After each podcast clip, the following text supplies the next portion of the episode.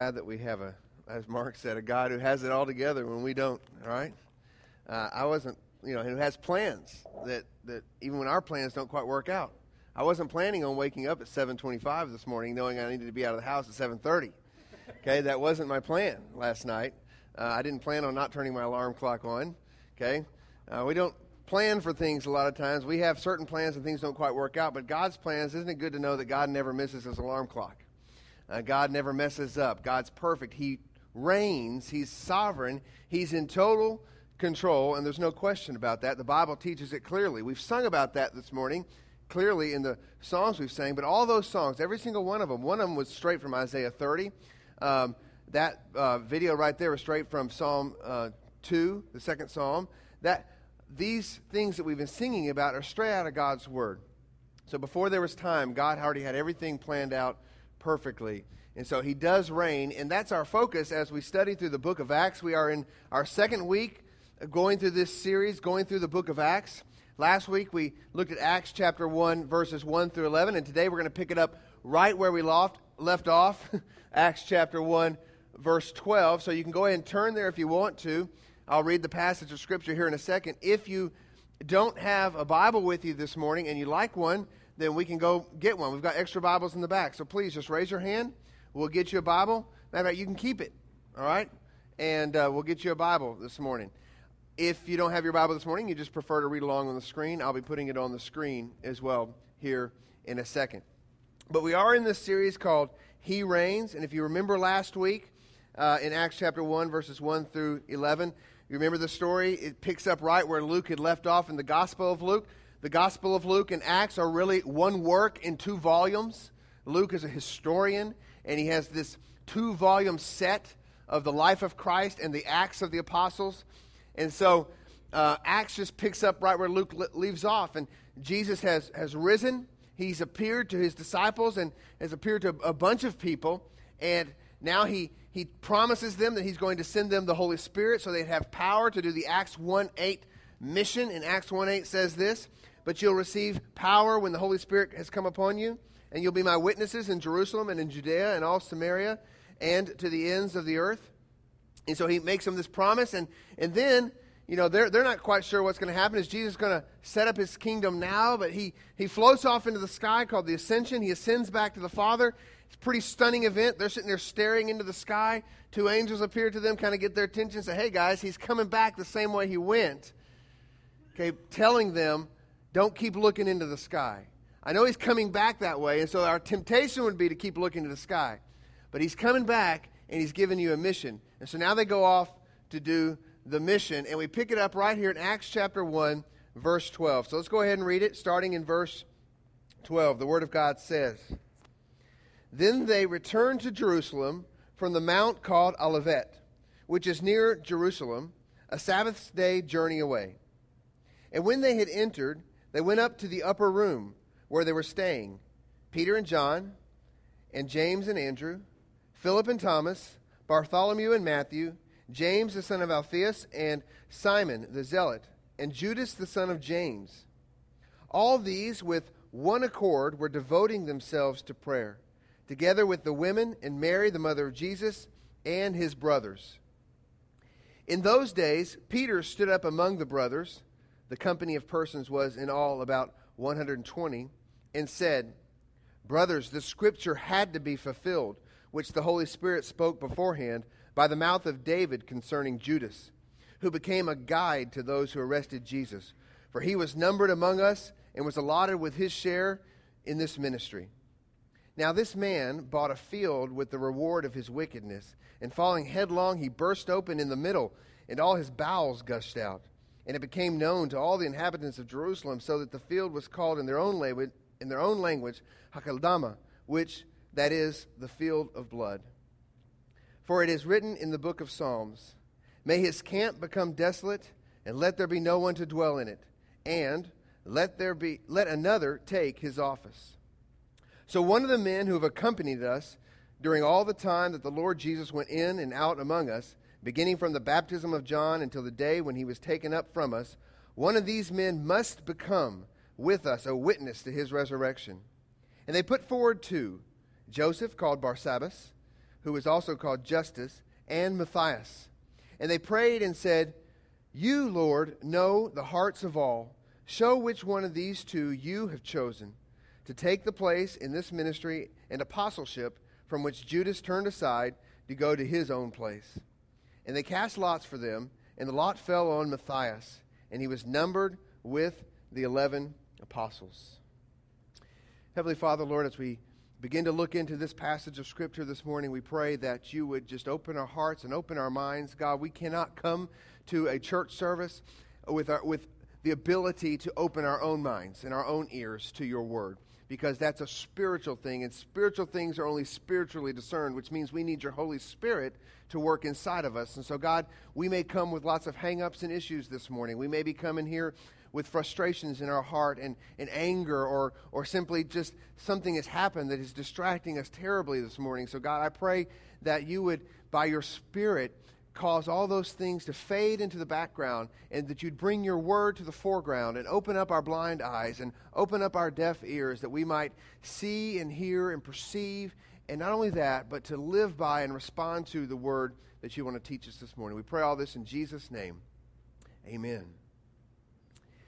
Now, this passage of Scripture that we just read this morning seems to be a bit of a parenthesis because you have in in, in the first 11 verses that we read last week, you have this promise uh, that God was going to send uh, the Holy Spirit. In Acts 1 4, it says, He ordered them not to depart from Jerusalem, but to wait for the promise of the Father, which is the Holy Spirit. So you have this promise that God's going to send the Holy Spirit so they can carry out the Acts 1 8 mission. And then in Acts chapter 2, which we'll get to next week, you have the coming of the Holy Spirit you have the promise coming. God sends his own spirit to reside within the hearts of his people so that they can carry out the mission. Because it's clear from Scripture that without the Holy Spirit, we don't have the power to do what God tells us to do. And so you've got the promise, you've got the fulfillment of the promise next week, and so then you've got today. Well, you've got this little parenthetical section here. So why is this here? Well, there's no mistakes in Scripture. And what is God trying to teach us in this little somewhat gory and gruesome section of Scripture that we just read. So let's explore it this morning. And I've entitled today's message, Waiting on a Sovereign God. Waiting on a Sovereign God. And the first thing I want us to see is that the means for waiting on God to carry out His promises is diligent, urgent prayer. The means for waiting on God to carry out His promises is diligent, urgent prayer. The first thing you notice that these disciples, not only the disciples, but also some others that were with them, the, the, some other uh, people that were following Jesus, including some ladies and, and Jesus' uh, uh, mother and brothers. The first thing you see them do is that they go to the upper room. And by the way, this upper room was probably the same upper room where Jesus had the, the Lord's Supper, the, the, uh, the, his final meal with his disciples, and, and also the upper room where they hid after Jesus had been crucified. So it's the upper room. This has become an important place for them to gather. And so there's this group of believers that, that are all these people, including Jesus' brothers and maybe even his sisters, because we know from Scripture he also had, had sisters, but definitely the apostles that were remaining and his mother and ladies who had been on this journey with Jesus. They're all gathered there. Why are they gathered? What are they doing? Well, verse 14 says this it says, With one accord, were devoting themselves to prayer. With one accord, were devoting themselves to prayer. What I want us to notice this morning is that the disciples were not idle. Jesus had said, Hey, wait. I've got a mission for you, but wait until the Holy Spirit comes. To the power, my own power to carry out the mission comes. Go wait. And the disciples don't just go and go back up to the upper room and sit there and twiddle their thumbs and say, Well, When's this going to happen? They weren't idle. They realized when you're waiting for a promise of God, you've got to be about the business of prayer. That's what waiting for God is all about. The Bible is filled, including in that, um, that video we just watched, which is based on Psalm 2, the Bible is filled with references of God's people waiting for Him, waiting for God. And it's always, always, always attached to crying out to God, pleading to God, urgently falling before God. Because waiting for God is the same thing as praying for God. Waiting for God always involves crying out to God. Psalm 69, verses 1 through 3. Psalm 69 is actually a psalm that Peter will quote in this passage a little bit later. Psalm 69, verses 1 through 3 says, Save me, O God, for the waters have come up to my neck. I sink in deep mire where there is no foothold. I've come into deep waters, and the flood sweeps over me. I'm weary with my crying out. My throat is parched. My eyes grow dim with waiting for my God.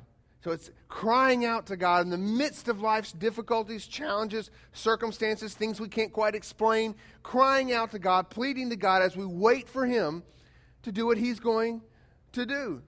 Waiting always involves praying. And it says they were devoted to prayer meaning they were being earnest towards prayer, they were passionate about prayer, they were persevering in prayer, or they were constantly and diligently adhering to prayer. The, the word actually has a, has a pictorial image of a, of a servant um, being devoted to his master. And he's always there. He's like right beside the servant and right beside the master saying, What do you need? What do you need? What can I do for you? How can I serve you?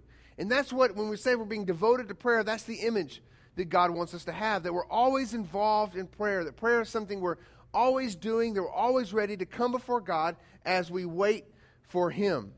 It's 1 Thessalonians 5:17 which says pray without ceasing. It's Colossians 4:12 which says continue steadfastly in prayer, being watchful in it with thanksgiving. It's Ephesians 6:18 which says pray at all times in the spirit with all prayer and supplications. To that end keep alert with all perseverance making supplication for the saints. It's Luke 18:1 where Jesus uh, had told them a parable to the effect that they ought to always pray and not to lose heart. It's Matthew 7 7, which says, Ask and it will be given to you, seek and you will find, knock and it will be open to you. This is what waiting on the Lord is all about. Is coming to God, coming to God, pleading to God, praying to God as you wait to see what it is He is going to do in His sovereign plan. It's an active thing, not a passive thing. I think sometimes we think, well, I, I always tell my kids that God basically gives us three answers to prayer yes, no, and wait. It's kind of the, the three answers God gives us, you know, and that kind of, that's kind of making it awful simplistic, but that's kind of the three answers that, that God gives us. And when He does tell us to wait, it's usually because we haven't heard yes or no, okay? When we're having to wait, our job isn't to just be idle and say, oh, well, God's not answering my prayer. I guess I don't know what to do. God hasn't God hasn't given me a job like I've been praying for. God hasn't done this like I've been praying for. I just don't know what to do. I've done everything I can do. That's not the image of waiting on God. The image of waiting on God is, you know what? I don't know God's answer yet. He hasn't provided a solution yet. He hasn't dealt with that circumstance in my le- life yet. But you know what? I am daily and constantly on my face before God praying because I know that to wait on Him means to pray to Him and to talk to Him and to always be before Him constantly crying out as the Bible tells me to be doing. These disciples, I want you to notice their situation, okay? Think about it. Okay, it's a little bit confusing here. They've this has been a it's been an interesting week for them. Okay, first of all, Jesus is, is crucified, which was just it was just had to be the most horrible thing that could have ever happened to them. They were terrified after that. Then they hear this news that he's risen. Most, some of them didn't believe it. Then he appears to them. This is kind of a confusing thing. For the next 40 days, he's, he appears to them. I should say it hasn't been a confusing week, it's been a confusing couple of months. And he's appearing to them. And even when he appears to them to give them their mission, their question is, Hey, are you going to set up the earthly kingdom now? And he's like, You know, that's not for you to worry about, the times or the seasons when that's going to happen. You go be my witnesses. And this has to be a bit confusing to them because they just don't quite understand what was going on here. They, and to, to, be his witnesses, and not only that, to be his witnesses in the whole entire planet, by the way. You're to be my witnesses to the ends of the earth. And they don't quite understand this Holy Spirit power thing. I mean, I mean they know what the Holy Spirit is. They've, they've read the Old Testament, and they, they know that the Holy Spirit was with Jesus, but they don't quite understand the infilling of the Holy Spirit. By the way, let me take a little parenthesis here to correct something. Last week I said that in the New Testament, the only person that said to be filled with the Holy Spirit in the Gospels was Jesus uh, I was wrong. Let me tell you that. I, I always like to correct myself when I'm wrong because It's just, it's you got to do it. I was wrong. The Bible actually speaks of in Luke, uh, a couple of passages in Luke that Zechariah was filled with the Holy Spirit, that John the Baptist was filled with the Holy Spirit while he was in the womb. And so, um, what I should have said was that Jesus' filling with the Holy Spirit was a permanent residing with the Spirit, which he already had because he's part of the Trinity. And that residing of the Holy Spirit in our heart doesn't happen until Pentecost, okay? But God was upon people with his Spirit in various ways in the Gospels. So, let me just correct my mistake from last week. So that's on record, all right? And if I ever make a mistake in a sermon, guys, feel free to come talk to me about it, all right? Feel free to come share, ask me, say, hey, you know what, I don't didn't quite get that, or or I'm not sure that's quite right, and you know, I'll either tell you you're wrong or I'll correct myself, right? So it's it's really that easy. But anyway, that's I'm way off track now. So they don't quite understand this filling of the Holy Spirit. They don't quite all understand what's going on, but they're excited because Jesus is alive. They're somewhat perplexed because he just floated off into the clouds. And it's just this kind of mix of emotions. And now here they are waiting. And I think sometimes our situation, even here at Harbins, okay, we've got this building and we're excited. There's a building out there, it's going up, and, and we're excited about this. But then just church life, there's challenges, there's relational challenges, there's interpersonal challenges, there's things that go on. And, and so there's, you know, we're, we're excited, but at the same time, we're frustrated or whatever else. And you know what? That's just life. Life will always be that way. Everything's not going to be rolling perfectly, it's never going to be perfect. And so we should always have this spirit of prayer, being willing to come to God and actively pray and wait on Him. And notice they were doing it in one accord. In one accord. Now, I imagine there's 120 people in the room.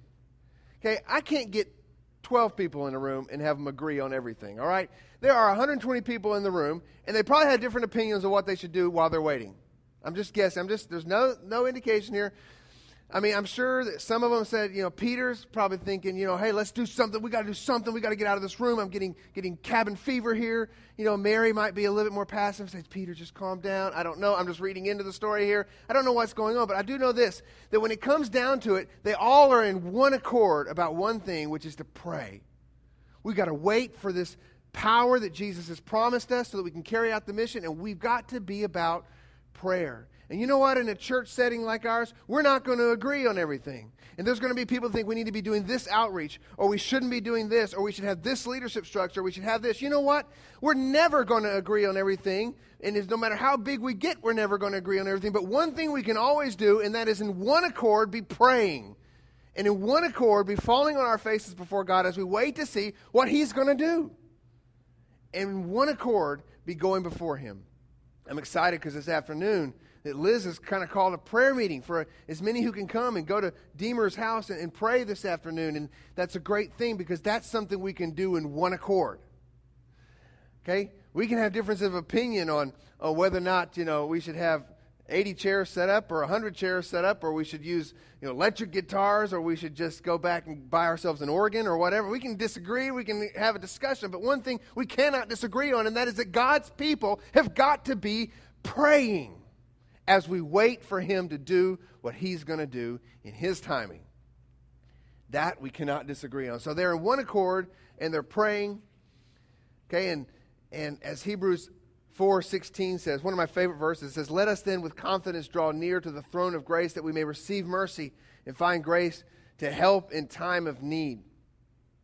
Now, you may not know this, but that help in time of need could actually be translated differently. Matter of fact, the Holman Christian Standard Bible version, whatever it is, they translate it a little bit closer to the way I think it should be. And that is that word can actually be translated our well timed need. Instead of just our time of need, our well timed need. In other words, God is in charge of the timing of your needs in your life. And God puts well timed needs into your life. Something that's happening, and it's His perfect timing so that He can accomplish something in your life and so that you'll be about the task of praying and coming before His throne of grace with confidence. So, what are we to do as we wait upon God's promises? We are to diligently and urgently pray. Okay, we don't doubt the promises. We hit the deck and start praying. We don't doubt the promises. Now, I want us to see in the rest of this passage something about God and about his promises that make waiting possible and that gives us peace as we wait. I want us to see something in the rest of this passage. Peter, here, who is emerging as the leader of the apostles, he rises up and he begins to have them act based upon two truths about God and his promises. So, while we are waiting, we must trust and act upon these two things that I'm about to talk about. While we are waiting, or while we wait, we must trust and act upon, first of all, see if y'all can get it up back there. First of all, number one, the infallibility of God's Word. The infallibility of God's Word. Now, I need a couple help from a couple of kids this morning. I've got a couple of envelopes I need y'all just to hang on to. So, one right back here, Garrett, hang on to that. It says promise on it. And this one says promise on it. And uh, let's see here. Let's get a girl. Sorry, Preston. Here. Um, want to be fair. Okay, y'all hang on to those. Don't do anything with those, okay? But basically, that's just to symbolize a promise. That's a, a, an envelope with a piece of paper in it, like a letter. When someone makes a promise to you, okay, maybe you write a letter to someone and you promise, I'm coming for Christmas or whatever. And so we give someone our word. And God has given us His word. It's right here, it's called the Bible. This is God's promises. And uh, He's given it to us. This is God's love letter for us. And so you both have a letter, okay, that symbolizes promises, promises that can be made. Now, y'all hang on to that. I'll come back to it in a second. Okay, just hang on to it. Don't do anything with it. Just, just pay attention for the next few minutes, and we'll come back to it, all right? I want you to read what Peter says. He says, Brothers, in verse 16, the scripture, what does he say? Had to be fulfilled, which the Holy Spirit spoke beforehand by the mouth of David concerning Judas. The scripture had to be fulfilled, okay, by the, which the Holy Spirit spoke beforehand by the mouth of David concerning Judas. Now, why did the scripture have to be fulfilled? Okay, I read one commentator who said, well, the reason Peter said it had to be fulfilled was because they had to have 12 apostles. You can't go out and witness to Jews with the number 11, but you can go out and witness to Jews with the number 12. Okay, so that was very important, and that's true. But the word that Peter uses when he says had to be fulfilled is a Greek word that's usually only used when it's talking about God's design or God's purposes. So, in other words, it could be translated this Brothers, the scripture, by God's design, had to be fulfilled, which the Holy Spirit spoke beforehand by the mouth of David concerning Judas. In other words, guys, God spoke it, and therefore it's got to happen. God said something, therefore it's going to come true because God keeps his promises. So I want us to see here in these next few verses a very clear pattern. You can see it. You don't have to have a, a, a Bible degree to see the, the, the, this pattern here. Okay, there's two passages of Scripture that Peter will mention. He'll mention Psalm 69, 25, and he'll also mention Psalm 109, verse 8. Now, before he mentions Psalm 69, 25, he talks about, which, which says this. Okay, Psalm 69 25 says, May his camp become desolate and let there be no one to dwell in it.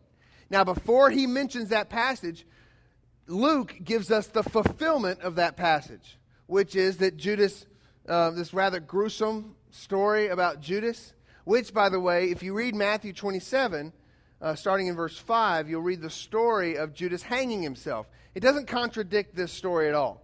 Some people think, wait a second, Matthew says that Luke hung himself. Luke, I mean, Luke, did I say Luke? Matthew said that Judas hung himself. Luke says that Judas burst open. Well, verse 18 here, where it says he's falling headlong, that, that word can also mean swelling up. So there's a couple of different scenarios here. I mean, maybe Judas hung himself over a cliff, the rope broke or whatever, and he fell, and we have the gory details. Or maybe he just began to decompose over the past 40 days and he burst open and swelled up. And however you want to, I'll let you get whatever picture you want in your mind regarding that. But it's pretty gross. And I think part of the reason God gives us the gory details is to show the devastating effects of betraying God, the devastating effects of those who reject God. So I think that's part of the reason we have the gory details about Judas in here. But anyway, Luke gives us this fulfillment of the prophecy by telling us what happened to Judas before Peter reads the verse. And then Peter reads another verse, which is um, Psalm 109 8, which says, Let another take his office. And then the rest of the passage is the fulfillment of that verse. So you have fulfillment, the verse that was fulfilled, the next verse that's going to be fulfilled, and then the rest of the passage is the fulfillment of that verse where someone is taking Judas's office. Okay?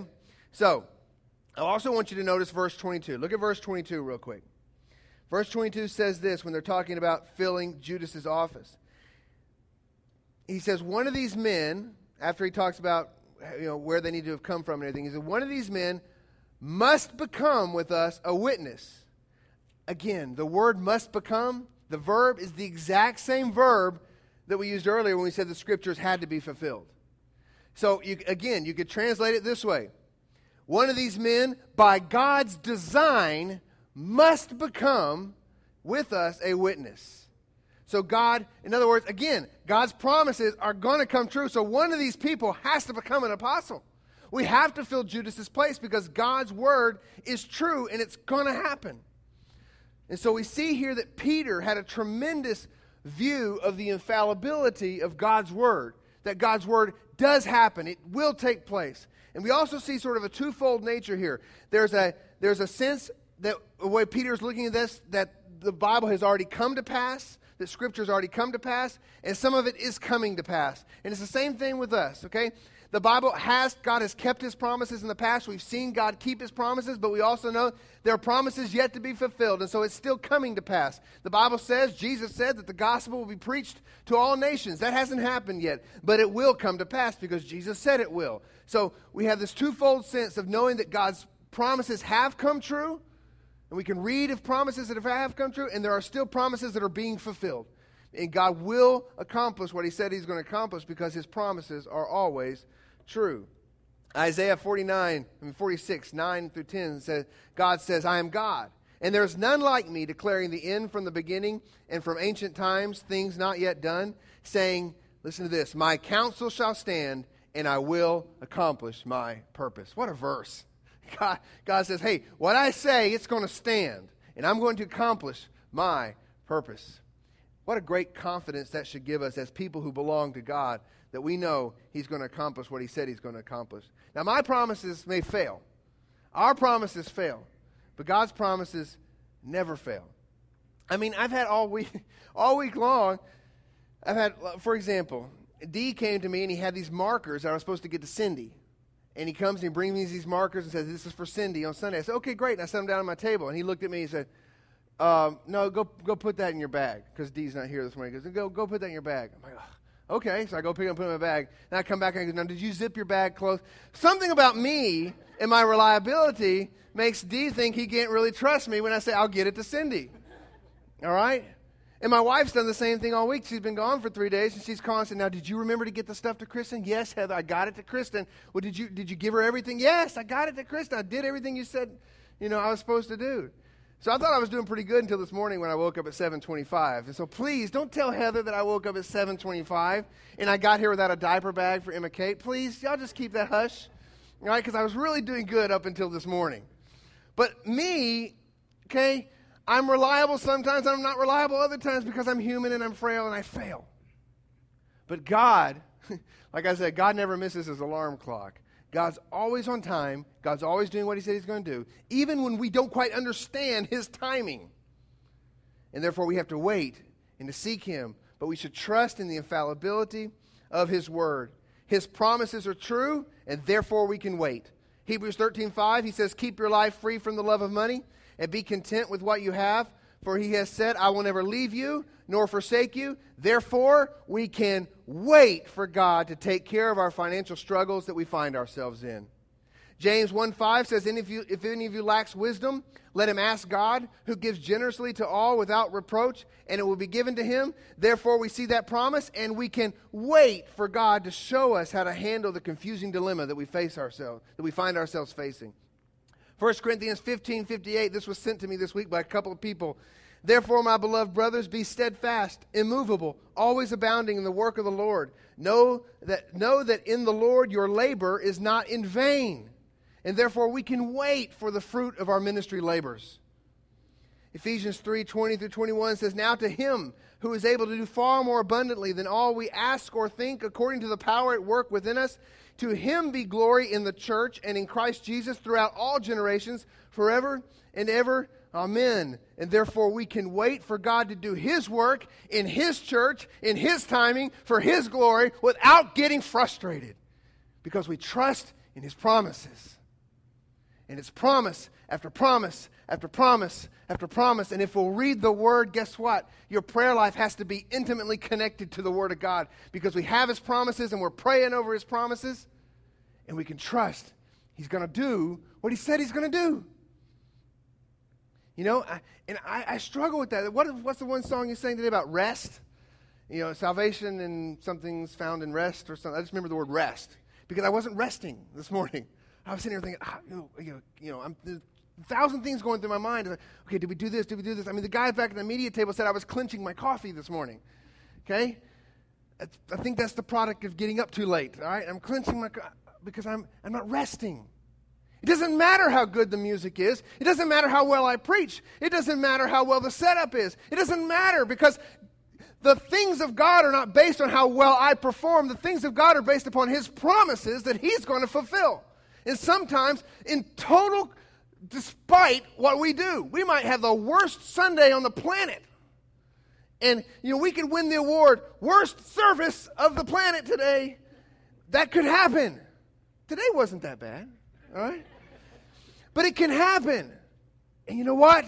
God could save a thousand souls like that because it's not about us, it's about Him and His promises that He's going to do what He said He's going to do. We can trust God's Word, God's promises, they're infallible. And we can have faith in them because of the second thing the invincibility of God's will. That, uh, that was almost my sermon title today. It's actually much cooler than what I cho- chose the infallibility of God's word and the invincibility of God's will. I like that. The invincibility of God's will. So let me go back to our, our kids out here that are holding the promises. Y'all still got them? Ellie? Garrett? Got your promise? All right. What I want you to do, I've got two envelopes here. One says God's plans, which God's will is God's plans, what He's going to carry out. So, God's plans, and I want you to put the promise down there in that envelope. It says God's plans. This one says man's plans. This would be my alarm clock and everything, okay? This is man's plans. I want you to put that promise down in there, and I want y'all to seal those. And parents, if you need to help them seal it, that would be fine. But just uh, seal those uh, those big envelopes with the little envelope in them, because what I want to see here, I'm trying to paint a picture for us that God's promises we can trust in this. We can trust in this because God's promises are part of His will, and His will is invincible. No one can change God's mind. No one can thwart God's will. It's not like God has a plan and all of a sudden goes, oh man, I didn't know, I did not know Mark was going to sing that song today. Boy, what are we going to do with Harbins today? You know, I didn't know that. I mean, that's not how God works. He had a perfect plan, He has a perfect will. And so we can trust His word because His will, His plans are totally invincible. God had a plan from the get go. You know, Judas was part of it. Judas wasn't a surprise to God. Look at what Jesus says in John chapter 6, verses, verse 64. He says, But there are some of you who do not believe. For Jesus, and this is what the Bible says, for Jesus knew from the beginning who those were who did not believe and who it was who would betray him. Now imagine that. He's choosing his, I mean, I've, I've run a very small company before where I've had a couple of employees, you know, and when you hire employees, you may, you know, hire three or four guys and and, you know, one of them, you've, you've, you've checked it all out, you've checked resumes and everything, but one of them might turn out being a dud. You know, this guy just doesn't have a good work ethic. He's just not a very efficient worker. And so that, that happens. Uh, but Jesus here, he's sovereign. He knows the hearts of all men. And he chooses 12 disciples, and he deliberately chooses one who he knows is going to betray him because it was part of God's plan from the very beginning. That betrayal was a fulfillment of Scripture. So we see here the infallibility of God's word. We see here the invincibility of God's will. And so these disciples can confidently say this. Okay, in verse 24, it says, They prayed and said, You, O Lord, who know the hearts of all people, show which one of these two you have chosen to take the place in this ministry and apostleship from which Judas turned aside to go to his place. By the way, that's a little euphemism. Basically, it means to go to hell. His place was hell. So Judas, who turned away to go to hell, and they cast lots for them, and the lot fell on Matthias, and he was numbered with the 11 apostles. Now, what are lots? Let's talk a little bit about lots. Lots basically were stones, either marked or colored stones, that they would cast to try to, to make decisions. And so it'd be like dice today. Okay? You know, hey, I roll double sixes. Matthias, you're in. Roll snake eyes. You know, um, Justus, guy with two names, you're in. All right? Okay? That's kind of kind of what they were doing. But they weren't relying on luck. They weren't just saying, oh, let's see how this turns out. Let's see how the, the dice is cast. They weren't relying on luck. It says that they were asking the Lord. You, O Lord. They're speaking to Jesus here because they call Jesus Lord. You, O Lord. You know the hearts of man. And so then they cast the lots. And the lots fell on Matthias. Now, there's some biblical commentators that think that the disciples made a mistake here, that Paul was supposed to be the 12th apostle, therefore they should never have done this. But the passage doesn't give us that option because it says the disciples were praying to the Lord, said, God, you know the hearts of men. Okay, they were diligently in prayer. And if God, Jesus had not wanted them to elect the 12th apostle, he would have told them. And he'd have made it very clear. Now, this whole lots thing why don't we use lots today? I talked about this a little bit when we did the Jonah series. Why don't we use lots today? Why aren't Roger and Deemer and I casting dice every, uh, every elder meeting? All right, let's see. All right, yeah, we, we really hadn't considered a, a ministry at petting zoos, but let's do it. All right, that's really cool. Okay, um, you know, why are we not doing that? I think, I think it's very interesting that this is the last use of lots in all of Scripture. It's all throughout the Old Testament, and we see it here because two verses from now, the disciples will be filled with the Holy Spirit. And no longer do we cast lots to try to make decisions in life. When you've accepted Jesus Christ, when you've come under his rule and said, Jesus, I want you to be Lord of my life, I want you to rule in my life, well, then uh, the Holy Spirit comes to reside within us, and therefore decision making then becomes something we do by guidance of the Holy Spirit.